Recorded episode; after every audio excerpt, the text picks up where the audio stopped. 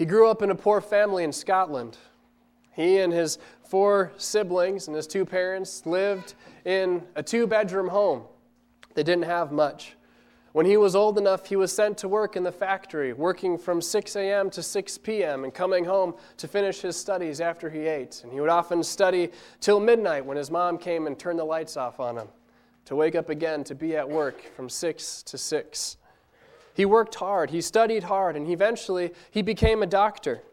His plan was to go to China as a medical missionary, to support himself with his own funds, with his own money. But when China didn't work out, he decided to go to a different place. He decided to go to Africa. He had heard a missionary earlier speak these words to him that he couldn't get out of his head. These were the words that were rumbling through his head over and over again. Many a, mor- many a morning have I stood on the porch of my house, and looking northward have seen the smoke arise from villages that have never heard of Jesus Christ. I have seen at different times the smoke of a thousand villages, villages whose people are without Christ, without God, and without hope in the world. No matter how hard he tried, he couldn't get these words out of his head.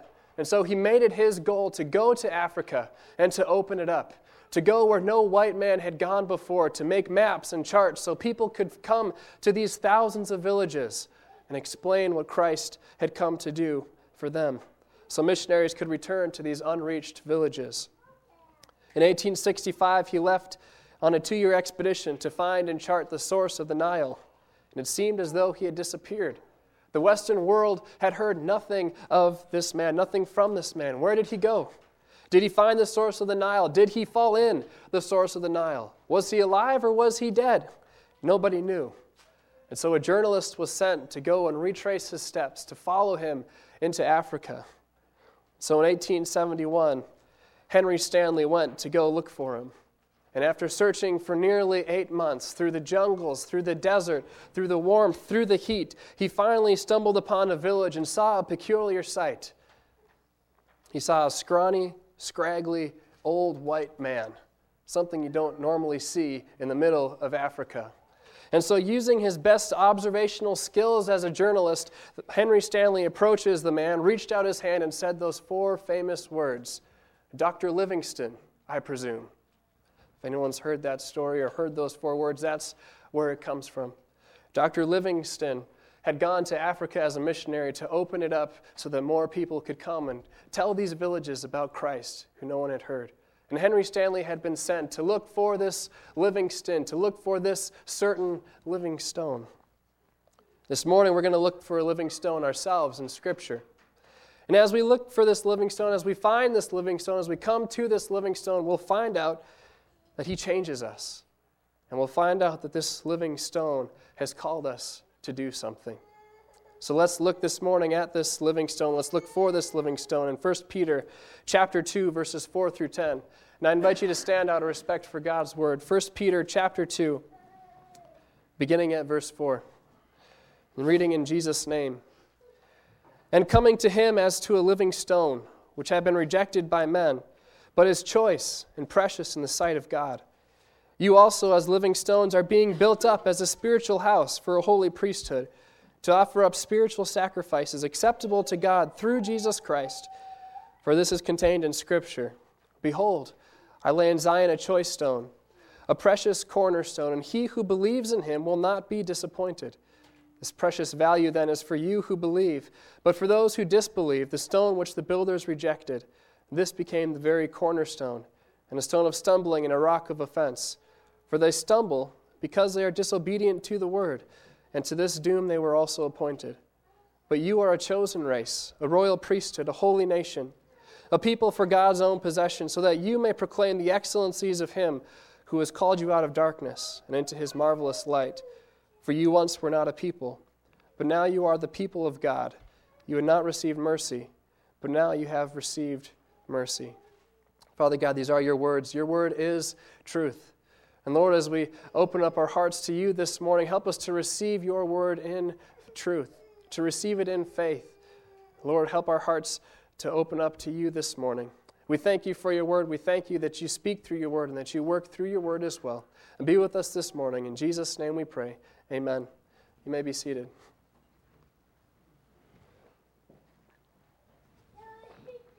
Looking for Christ, the living stone. If you're going to go searching for something, it helps to know what you're looking for, right? If I were to tell you, bring me back a living stone, where would you start to go looking for it? You can start with the, the garage. You can start with the gravel out there. There's a lot of stones. And maybe you'll walk across one and say, ouch, that's my face, get off of me. But probably not. Has anyone here ever seen a living stone before? Or ever heard of a talking stone? It doesn't exist, right? If you were to ever say that you found a living stone, people would start to think you're crazy, that you've lost it. But this morning, we're going to be looking for a living stone. And this morning, we're not without clues, but we're told where to look. Peter gives us, it gives us identities, uh, ways to identify this living stone. He points us in the right direction. In verse 4, he tells us that it's the one that's been rejected by men.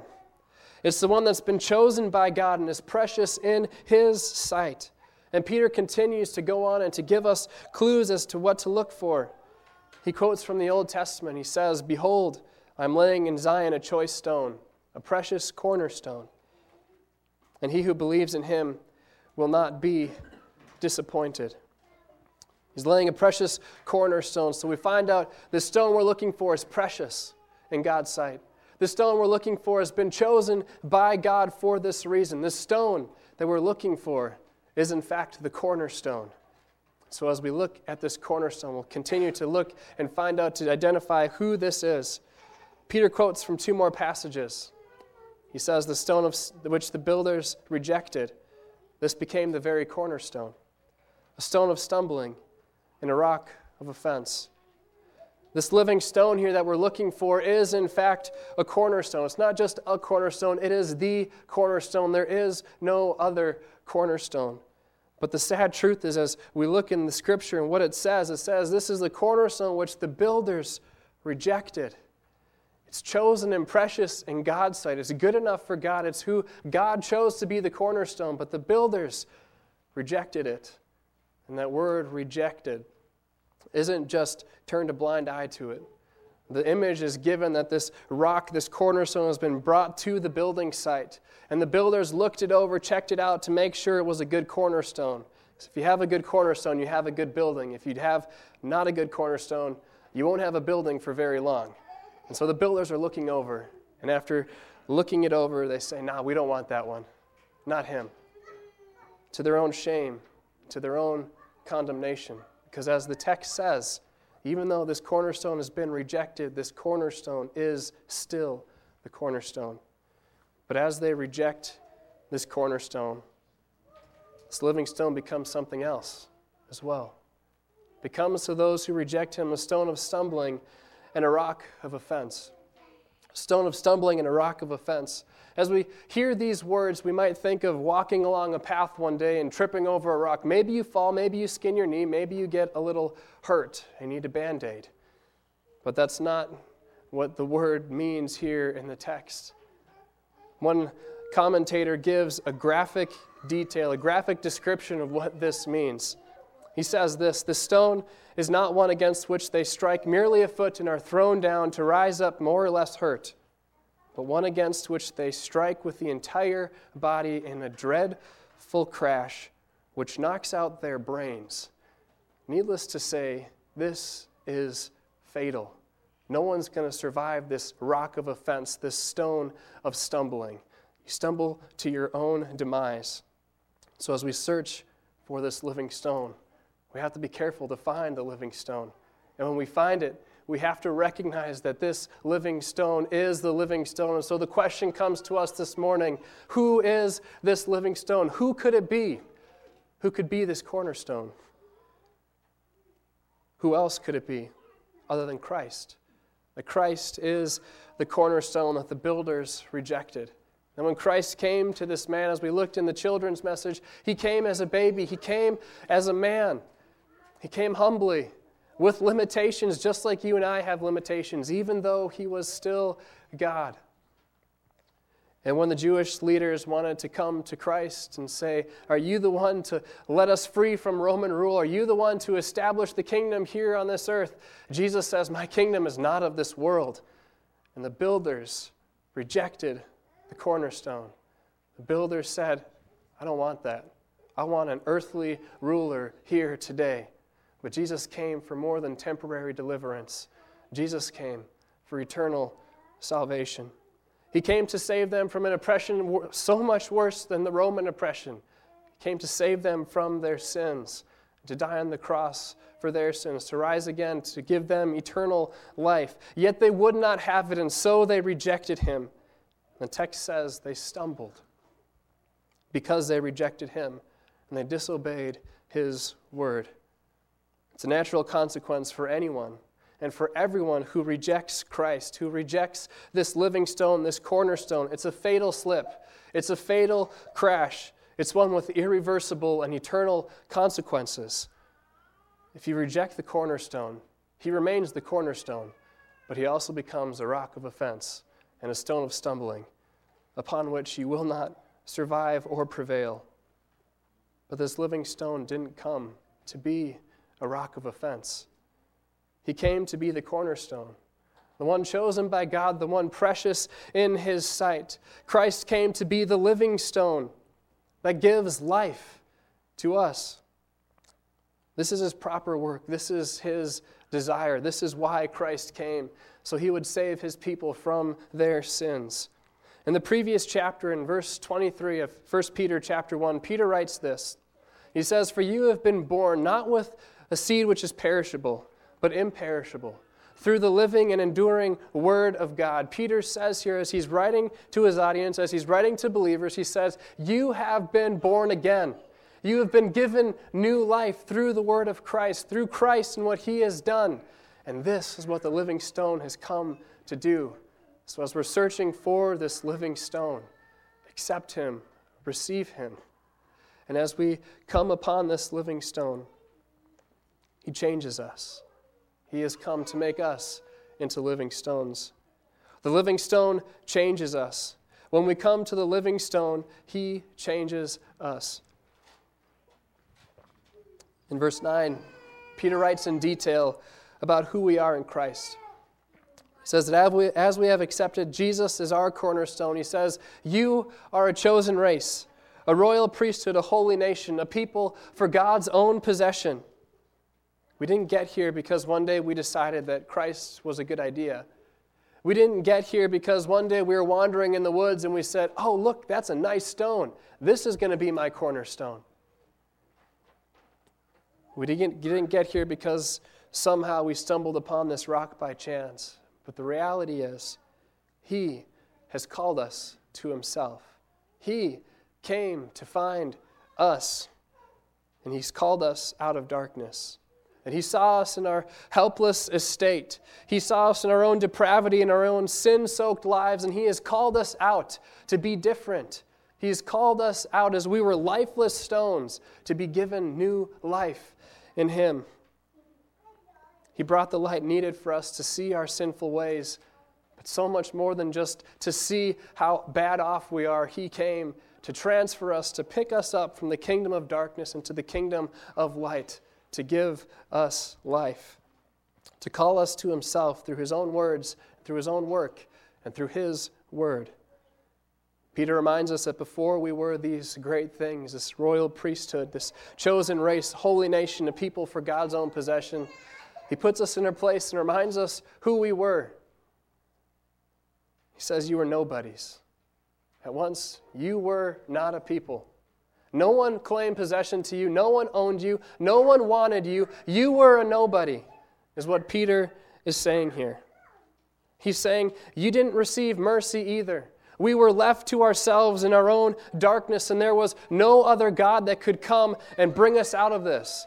No matter how many times we tried to turn on the light switch, there's no electricity. It's not coming. No matter how many times we tried to do CPR on ourselves, you're lifeless. You can't even do CPR. We're in darkness, without hope, without mercy, without a chance. But God called us out of darkness, and has brought us into the light. He has made us alive, and He has made us new creations according to His word. And He says that as we come to Him, in verse 4, coming to Him as to a living stone, in verse 5, you also as living stones. He makes us alive. He makes us into living stones as well. And He tells us, as living stones, what He is doing in us and through us and with us. He says we're being built up into a spiritual house for a holy priesthood. In Christ, not only are we given life, not only are we delivered out of darkness into the light, but in Christ we are being built up into a spiritual house, one in which God dwells with his people. And it's spiritual house there. It's not plural, it's not a bunch of many houses. It's one house built upon the foundation, the cornerstone built upon Christ, being held together with Christ, uniting all believers of all time, of all places, in every tribe, tongue, and nation coming together into one spiritual house where God dwells. This is what God is doing with those who He makes alive through His Word. This is what we are. And this structure, the structure, even though we might not be able to see it with our naked eye. It's as real as Christ is real. And one day, this structure, this holy house in which God dwells, will be revealed in all of her glory, in all of her purity, in all of her magnificence. And we will acknowledge that this is reality. And in the meantime, Christ is still bringing more stones to life. In the meantime, Christ is still about the business of saving more stones, of building this house into a bigger house, to building up this house into the perfect house in which He dwells. And as He changes us, He's called us to work for Him. In verse 5, it says this that He is making us into this spiritual house for a purpose, this purpose to offer up spiritual sacrifices acceptable to God through Jesus Christ. He's made us living stones not just to be flies on the wall, not just to be pictures in His hall of fame, but He has made us to be living stones in order to offer spiritual sacrifices to God through Jesus Christ. As we offer up spiritual sacrifices, we ask the question what do these sacrifices look like? What does these spiritual sacrifices look like? And God answers that question for us in the text. He says it's proclaiming the excellencies of Christ. And as we proclaim his excellencies, he is sending us out. He is using our words, he's using his word, his excellencies, his work to look out for more living stones. He has called us to seek out more living stones. A living stone has made us alive to seek out more living stones. Which brings a question how do you tell a living stone from a dead stone? if you don't even know what a living stone looks like? And the answer to that question is it's not our job to tell which stone is living and which stone is dead. But God has called us to proclaim His excellencies to any stone and every stone. Because the truth of the matter is, unless that stone is believing in Jesus Christ, it's a dead stone. And we don't get to decide who's worth our time and who's not worth our time or who's worth our sacrifice or who isn't worth our sacrifice. Because if we ask that question, let me ask you this question Are you worth Christ's sacrifice? And the answer to that question we know is by no means am I worth his sacrifice. We don't get to pick and choose which stones are lifeless and which stones are dead and not worth our time. Christ has called us to proclaim his excellencies to all of those around us. This is why he has made us a chosen race, a royal priesthood this is why he keeps this spiritual house here on this earth at this time for this purpose, so that we can proclaim the excellencies of Christ amongst a lost and dying world. I say dying, but it's a dead world. And as we go out and search for more living stones, there's no guide to tell us what to look for. There's no, there's no gadget that we can throw over our shoulders that'll tell us, oh, this one's going to become a, a living stone if you give it more time. But He has called us just to go and proclaim His excellencies wherever we are in this life. The instructions we've been given are to proclaim the excellencies of Christ.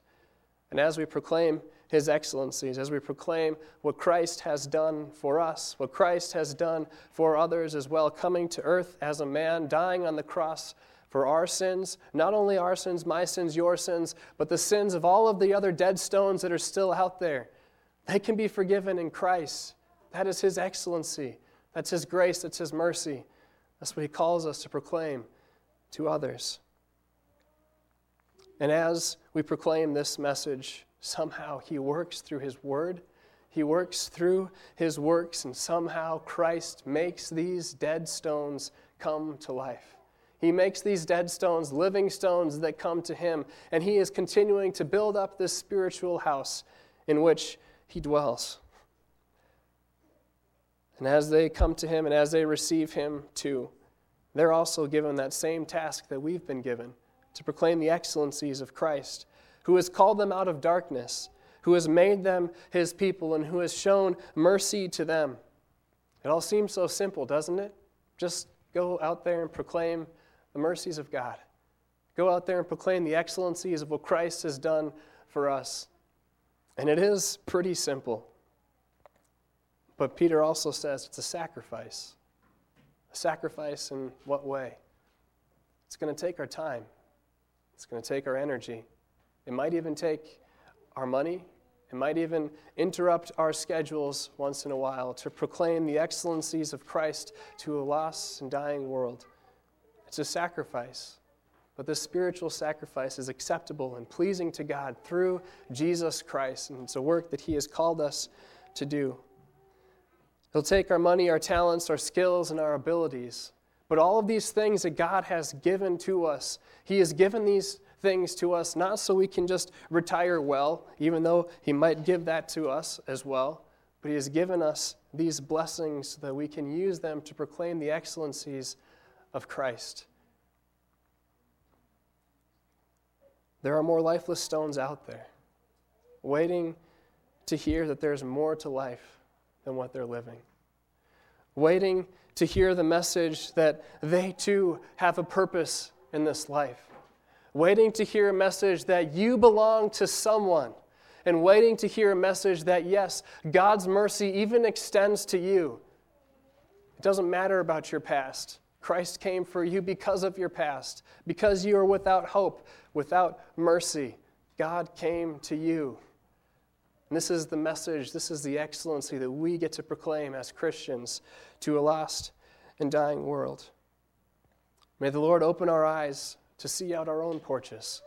And as we look to see the smoke billowing from our neighbors' houses or different communities, wherever it is, May God open up our eyes to see that these are homes in which people are living.